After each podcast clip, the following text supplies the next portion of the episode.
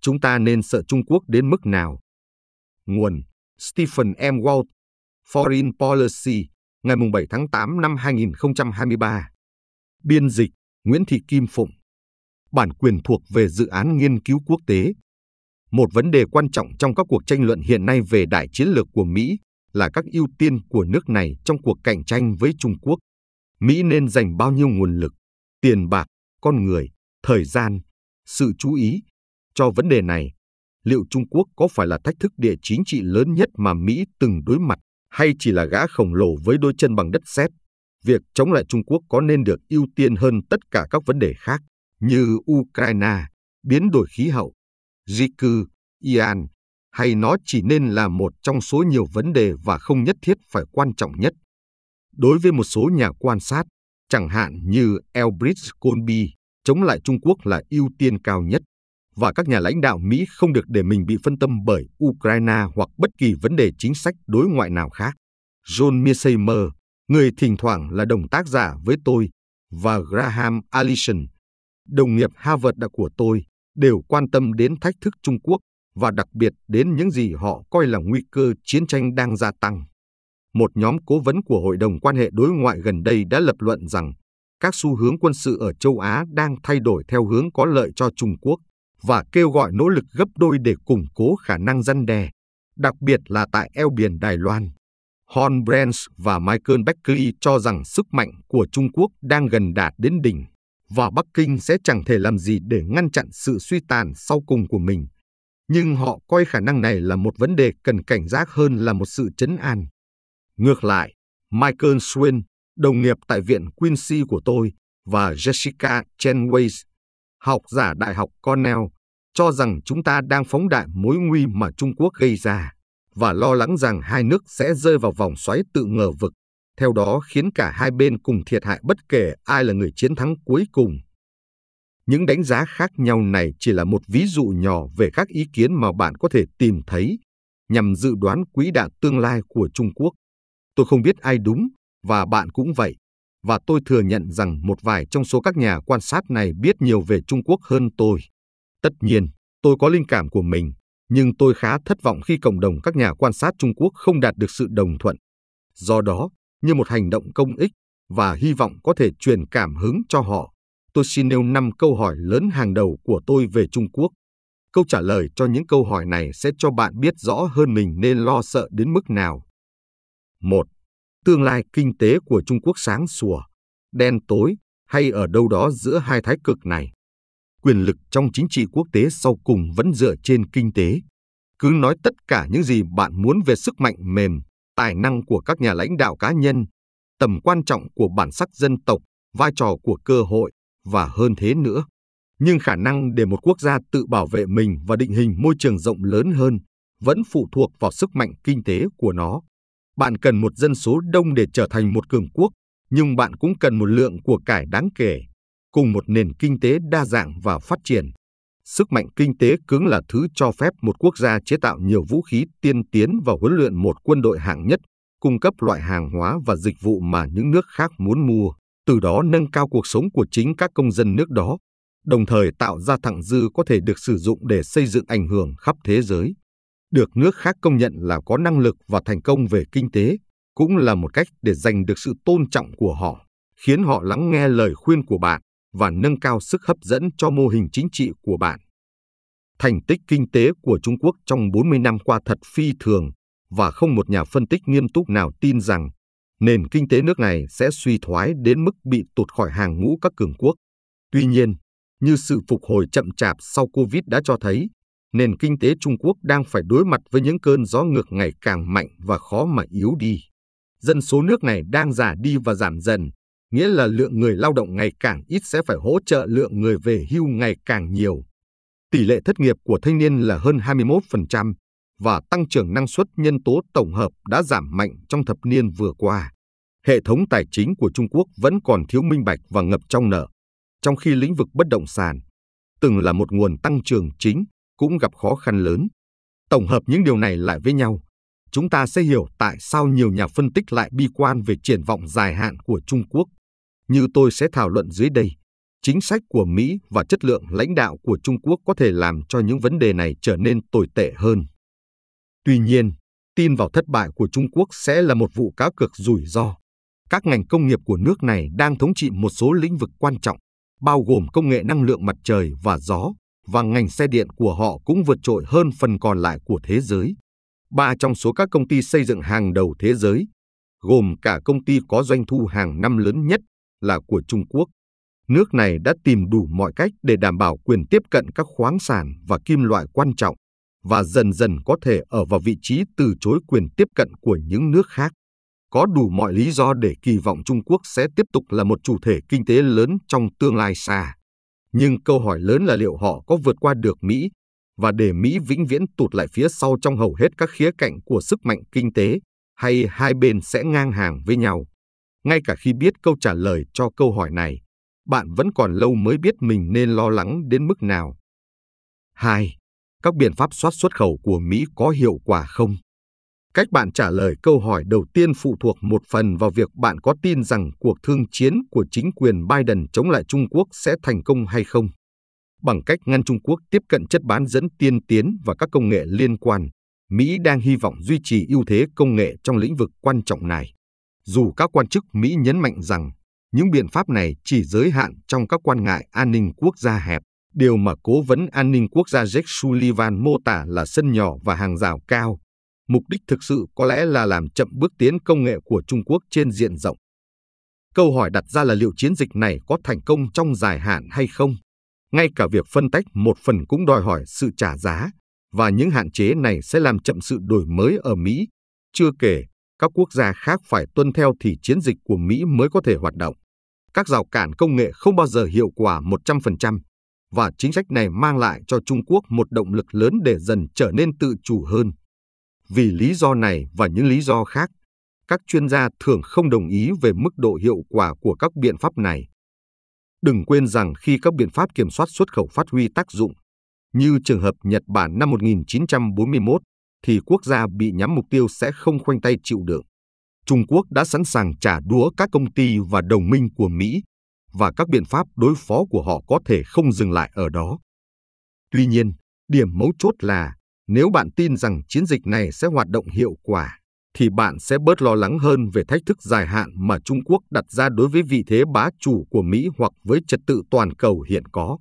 Nếu bạn tin rằng chiến dịch này chỉ hiệu quả trong một thời gian chứ không phải mãi mãi, hoặc nó cuối cùng sẽ gây ra phản ứng dữ dội ở Trung Quốc và một số quốc gia quan trọng khác, thì bạn nên lo lắng nhiều hơn. 3. Tập Cận Bình là Mao Trạch Đông hay Lý Quang Diệu mới? Sự trỗi dậy nhanh chóng của Trung Quốc đã bắt đầu dưới sự lãnh đạo tập thể thời hậu Mao. Dù thực ra Đặng Tiểu Bình là người đứng đầu trong số những người ngang hàng trong hệ thống phân cấp của Đảng Cộng sản Trung Quốc. Tuy nhiên, ngày nay, tập đã tập trung quyền lực ở một mức độ chưa từng thấy kể từ thời Mao và đã nuôi dưỡng một sự sùng bái cá nhân giống như Mao. Theo đó những ý tưởng của ông được cho là không thể sai lầm và những quyết định của ông là không thể bị nghi ngờ. Để cho một người nắm giữ quyền lực không được kiểm soát trong một quốc gia, thường là công thức dẫn đến thảm họa. Không có con người nào lại không thể sai lầm, và việc để một người đầy tham vọng và quyết tâm tự do hành động mà không bị kiểm soát sẽ làm tăng khả năng mắc phải những sai lầm lớn và không được sửa chữa trong một thời gian dài. Bạn chỉ cần nghĩ tới đại nhảy vọt đầy thiếu sót của Mao, gây ra nạn đói giết chết hàng triệu người, hoặc thiệt hại mà Trung Quốc phải gánh chịu trong cách mạng văn hóa. Nếu những ví dụ này chưa đủ, hãy xem cái giá phải trả cho những quan điểm tai hại của Tổng thống Thổ Nhĩ Kỳ Recep Tayyip Erdogan về chính sách tiền tệ, hoặc mớ hỗn độn xảy ra sau khi Elon Musk tiếp quản mạng xã hội trước đây được gọi là Twitter. Chắc chắn, vẫn có một số cá nhân đặc biệt, những người liên tục đánh bại thị trường và không bao giờ mắc sai lầm nghiêm trọng. Các nhân vật như Warren Buffett hoặc Lý Quang Diệu đã tiệm cận mức độ thông thái này. Nhưng phần lớn các nhà lãnh đạo đều còn thiếu sót. Quan điểm của tôi là, tương lai gần và trung hạn của Trung Quốc phụ thuộc rất nhiều vào việc liệu Tập Cận Bình có khôn ngoan bằng một nửa những gì ông ta nghĩ hay không. Ông rõ ràng là một thiên tài trong việc củng cố quyền lực, như được thấy trong cuộc thanh trừng gần đây đối với cựu ngoại trưởng Tần Cương và một số sĩ quan quân đội hàng đầu nhưng ông cũng mắc sai lầm trong quản lý đại dịch, kìm hãm một số ngôi sao sáng nhất của nền kinh tế Trung Quốc, và đã chứng kiến sự suy giảm hình ảnh toàn cầu của nước này. Và càng tích lũy được nhiều quyền lực, thì các quyết định chính sách của ông dường như càng tồi tệ hơn. Những người bi quan về triển vọng kinh tế của Trung Quốc có lẽ đã lưu tâm đến thực tế rằng Tập có thể sẽ giữ chức vụ này cả đời. 4. Liệu châu Á có cân bằng hiệu quả? Một trong những thất bại lớn của Tập Cận Bình là đã không làm nhiều hơn để ngăn cản các nước láng giềng của Trung Quốc tham gia vào lực lượng đối trọng với Bắc Kinh. Sự trỗi dậy của Trung Quốc chắc chắn khiến các quốc gia châu Á khác lo ngại, nhưng việc công khai tuyên bố tham vọng toàn cầu của Trung Quốc áp dụng chính sách ngoại giao chiến làng, phản ứng thái quá trước những hành vi được cho là xem thường và sử dụng chiến thuật cắt lát salami hung hăng ở Đài Loan và Biển Đông đã khiến vấn đề trở nên càng tồi tệ hơn. Kết quả là gì? Ấn Độ và Mỹ tiếp tục xích lại gần nhau hơn, và giờ đây, họ cùng với Nhật Bản và Australia tham gia đối thoại an ninh bốn bên. Thỏa thuận AUKUS đã củng cố quan hệ chiến lược và hợp tác an ninh giữa Mỹ, Australia và Vương quốc Anh. Nhật Bản đang nhanh chóng tăng chi tiêu quốc phòng và hàn gắn quan hệ với Hàn Quốc. Xa hơn, Liên minh châu Âu dần ít hứng thú với đầu tư từ Trung Quốc và dư luận ở châu Âu và châu Á đã trở nên thận trọng hơn nhiều đối với vai trò toàn cầu của Trung Quốc. Tuy nhiên, vẫn chưa rõ hiệu quả cuối cùng của các biện pháp này. Như tôi từng nhận xét, một liên minh cân bằng ở châu Á sẽ phải đối mặt với các vấn đề quan trọng về hành động tập thể, và châu Âu sẽ không đảm nhận vai trò chiến lược chính ở đây. Khoảng cách địa lý giữa các quốc gia này là rất lớn, có thể khiến một số nước quyết định rút lui nếu rắc rối ở xa họ. Không ai muốn mất hoàn toàn quyền tiếp cận thị trường Trung Quốc và các nước như Hàn Quốc và Nhật Bản có một quá khứ đầy rắc rối. Nhiều quốc gia trong số này có thể muốn để chú Sam xử lý Trung Quốc, trong khi họ chỉ là kẻ ăn theo. Điều này sẽ làm suy yếu khả năng răn đe và cuối cùng có thể dẫn đến phản ứng dữ dội tại Mỹ. Cũng chính những quốc gia này thường có xu hướng lo lắng nếu Mỹ trở nên quá đối đầu, bởi họ không muốn chịu thiệt hại trong một cuộc đụng độ Mỹ-Trung. Ngày nay, Mỹ và các đối tác châu Á của họ đang tích cực cân bằng, như kỳ vọng của lý thuyết cân bằng quyền lực cân bằng đe dọa. Nhưng liệu họ có làm đủ hay không thì gần như không thể đoán trước. Nếu câu trả lời là đủ, Trung Quốc sẽ khó mà trở thành bá quyền châu Á và nguy cơ chiến tranh sẽ giảm xuống. Nếu câu trả lời là không đủ, có lẽ bạn nên lo lắng hơn một chút. Phần lớn vấn đề phụ thuộc vào việc liệu Mỹ có thể lãnh đạo một liên minh dễ bị chia rẽ và tìm ra điểm cân bằng giữa làm quá nhiều và làm quá ít hay không, và ai sẽ muốn đặt cược vào điều đó. 5. Phần còn lại của thế giới sẽ làm gì? Vấn đề sau cùng không phải là về Trung Quốc, mà là về cách phần còn lại của thế giới sẽ phản ứng. Một mô hình rõ ràng đang nổi lên. Các quốc gia châu Á lo lắng nhất về Trung Quốc đang xích lại gần nhau và hướng về Mỹ. Phần lớn châu Âu miễn cưỡng đi theo sự dẫn dắt của Mỹ, bởi họ vẫn phụ thuộc vào sự bảo vệ của Mỹ và do đó không có nhiều sự lựa chọn. Nga cũng có rất ít sự lựa chọn, ngoài việc gắn bó với cường quốc đối tác duy nhất của mình và các cường quốc tầm trung trên khắp thế giới đang phòng bị nước đôi tìm cách đa dạng hóa chuỗi cung ứng chiến lược về thương mại và đầu tư, quan hệ ngoại giao và hỗ trợ quân sự, đồng thời cố gắng tránh phải chọn phe. Đối với Nam Phi, Ả Rập Saudi, Brazil và một số quốc gia khác, sự cạnh tranh giữa Trung Quốc và Mỹ là cơ hội để hai cường quốc này loại bỏ lẫn nhau, còn họ thì hưởng lợi từ mối quan hệ với cả hai. Quan trọng là ai trong hai cường quốc mạnh nhất sẽ chơi trò chơi mới này một cách hiệu quả nhất. Trong 30 năm qua, Mỹ đã nhiều lần bỏ lỡ thiện trí ở các nước đang phát triển và những thất bại của họ đã tạo cơ hội cho Trung Quốc. Nhưng các hành động của chính Trung Quốc, bao gồm sáng kiến vành đai và con đường được ca tụng, lại không phải là yếu tố thay đổi cuộc chơi mà nhiều người mong đợi. Nhìn về phía trước, chúng ta sẽ thấy một trật tự thế giới trông giống thời kỳ đầu chiến tranh lạnh đến mức đáng ngạc nhiên. Mỹ liên kết với châu Âu, phần lớn Đông Á và Thái Bình Dương, Trung Quốc liên kết với Nga và một số nước đang phát triển chủ chốt, trong khi các cường quốc tầm trung khác dao động giữa hai bên. Đội hình cuối cùng sẽ không phải là một đội hình hoàn hảo, và một số người chơi sẽ đổi đội, nhưng mô hình tổng thể giống với mô hình mà chúng ta từng thấy trước đây. Ngoài ra, vẫn còn những điều ta chưa biết được. Nếu bạn thực sự muốn lo lắng về Trung Quốc, hoặc nếu thổi phồng mối đe dọa là một phần trong mô tả công việc của bạn, thì bạn luôn có thể tin vào những tình huống đáng sợ mà người ngoài gần như không thể hiểu được. Nỗi sợ cộng sản hồi thập niên 1950 là một ví dụ điển hình. Nhiều người Mỹ thực sự tin rằng xã hội của họ đang bị xâm nhập và phá hoại bởi rất nhiều người giả vờ là công dân yêu nước, nhưng thực chất lại bí mật trung thành với các lãnh chúa độc ác của Điện Kremlin. Những nỗi sợ kiểu này đã bị thổi phồng quá mức nhưng cũng khó bác bỏ, vì làm sao ta có thể biết được những suy nghĩ và lòng trung thành sâu kín nhất của người khác. Dưới góc độ này, chúng ta nên hiểu như thế nào về câu chuyện gần đây trên tờ New York Times, mô tả những nỗ lực của Mỹ nhằm tìm kiếm và loại bỏ mã độc mà tin tặc Trung Quốc được cho là đã bí mật cài vào cơ sở hạ tầng quan trọng của Mỹ, có lẽ là để làm gián đoạn hoặc trì hoãn phản ứng quân sự của Mỹ trước một cuộc xung đột trong tương lai. Những lo ngại về một chân châu cảng trên không gian mạng đã xuất hiện từ lâu. Nhưng bài báo cho rằng mối nguy đang thực sự hiện hữu. Tuy nhiên, rất khó để biết chúng ta nên lo lắng đến mức nào vì không ai biết mức độ hiệu quả của loại mã độc này và không ai có thể chắc chắn 100% rằng không có những mã độc thậm chí còn nguy hiểm hơn đang ẩn nấp đâu đó mà các chuyên gia an ninh mạng của chúng ta vẫn chưa tìm thấy. Có lẽ chúng ta nên thực sự lo lắng, nhưng điều gây ấn tượng với tôi về bài viết của tờ Times dựa trên các cuộc phỏng vấn với các quan chức chính quyền cấp cao giấu tên, nghĩa là dò dỉ thông tin một cách chính thức là nó hầu như không nhắc đến những nỗ lực của Mỹ để làm điều tương tự ở Trung Quốc.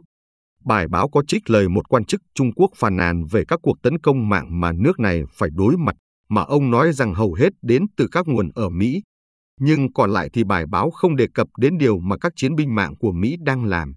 Thật khó để tin rằng Trung Quốc đã cài đặt phần mềm độc hại trong cơ sở hạ tầng quan trọng của Mỹ suốt nhiều năm nhưng những thiên tài được tài trợ dư giả ở cơ quan an ninh quốc gia hoặc bộ tư lệnh mạng Mỹ lại chỉ đang chơi trò phòng thủ. Nếu sự thực đúng là vậy, thì chúng ta nên lo lắng về một vấn đề khác, lớn hơn. Tóm lại thì, ta nên sợ hãi đến mức nào, tôi không biết. Nếu lịch sử là một bài học, thì Mỹ nhiều khả năng đang phản ứng thái quá, hơn là phản ứng dưới mức trước một thách thức có thể đến từ Trung Quốc và sự nhiệt tình hiện tại của lưỡng đảng trong việc đối đầu với Trung Quốc trên nhiều mặt trận đã củng cố dự đoán này. Nhưng việc bạn nghĩ chúng ta đang làm quá nhiều hay quá ít phụ thuộc phần lớn vào cách bạn trả lời 5 câu hỏi được liệt kê ở trên. Tôi sẽ vô cùng biết ơn nếu một số chuyên gia về Trung Quốc cùng nhau cố gắng thu hẹp phạm vi bất đồng. Sẽ tốt hơn nữa nếu họ làm như vậy một cách công khai và trình bày nguồn gốc cũng như lý do của họ càng chi tiết càng tốt để những người quan tâm đến các câu hỏi này có thể có những cuộc tranh luận đầy đủ thông tin hơn về câu hỏi chiến lược quan trọng này.